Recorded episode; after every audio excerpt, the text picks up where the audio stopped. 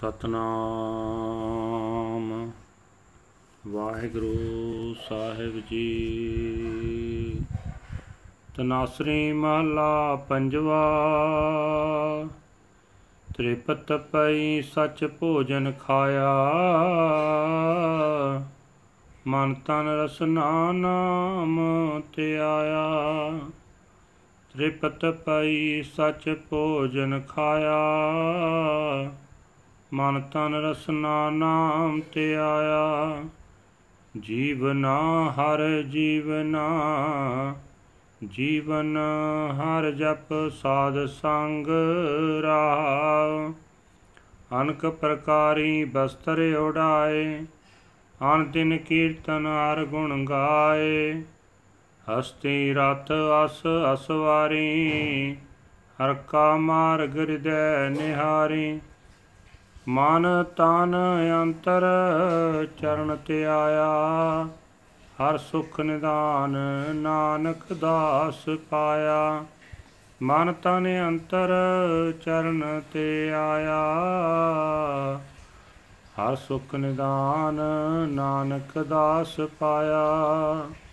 ਵਾਹਿਗੁਰੂ ਜੀ ਕਾ ਖਾਲਸਾ, ਵਾਹਿਗੁਰੂ ਜੀ ਕੀ ਫਤਿਹ।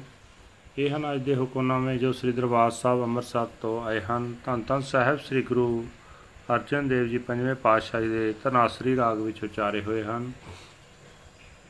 ਗੁਰੂ ਸਾਹਿਬ ਜੀ ਫਰਮਾਨ ਕਰ ਰਹੇ ਨੇ हे ਭਾਈ, ਜਿਸ ਮਨੁੱਖ ਨੇ ਆਪਣੇ ਮਨ ਵਿੱਚ, ਹਿਰਦੇ ਵਿੱਚ ਜੀਵ ਨਾਲ ਪਰਮਾਤਮਾ ਦਾ ਨਾਮ ਸਿਮਰਨਾ ਸ਼ੁਰੂ ਕਰ ਦਿੱਤਾ, ਜਿਸ ਤੇ, ਜਿਸ ਨੇ ਸਦਾ ਸਥਿਰ ਹਰ ਨਾਮ ਦੀ ਖੁਰਾਕ ਖਾਣੀ ਸ਼ੁਰੂ ਕਰ ਦਿੱਤੀ ਉਸ ਨੂੰ ਮਾਇਆ ਦੀ ਤ੍ਰਿਸ਼ਨਾ ਵੱਲੋਂ ਸ਼ਾਂਤੀ ਆ ਜਾਂਦੀ ਹੈ।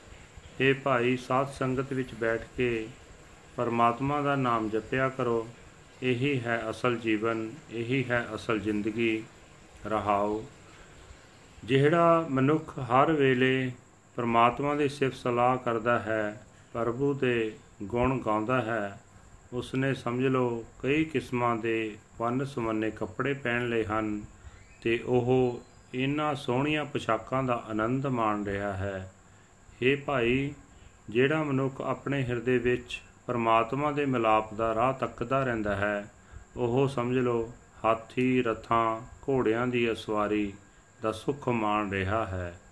हे ਨਾਨਕ, ਜਿਸ ਮਨੁੱਖ ਨੇ ਆਪਣੇ ਮਨ ਵਿੱਚ ਹਿਰਦੇ ਵਿੱਚ ਪਰਮਾਤਮਾ ਦੇ ਚਰਨਾਂ ਦਾ ਧਿਆਨ ਧਰਨਾ ਸ਼ੁਰੂ ਕਰ ਦਿੱਤਾ ਉਸ ਦਾਸ ਨੇ ਸੁੱਖਾਂ ਦੇ ਖਜ਼ਾਨੇ ਪ੍ਰਭੂ ਨੂੰ ਲੱਭ ਲਿਆ ਹੈ ਵਾਹਿਗੁਰੂ ਜੀ ਕਾ ਖਾਲਸਾ ਵਾਹਿਗੁਰੂ ਜੀ ਕੀ ਫਤਿਹ this is the today's Hukamnama from Sri Darbar Sahib Amritsar ਅਟਟਡ by our 5th Guru Guru Arjan Dev ji under the ਤਨਾਸਰੀ ਰਾਗ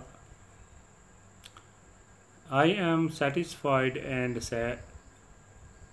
satiated eating the food of truth with my mind body and uh, tongue I meditate on the name, the name of the Lord.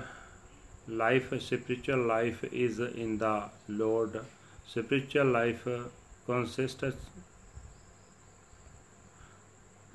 consists of chanting the Lord's name in the Sad Sangat, the company of the holy pause.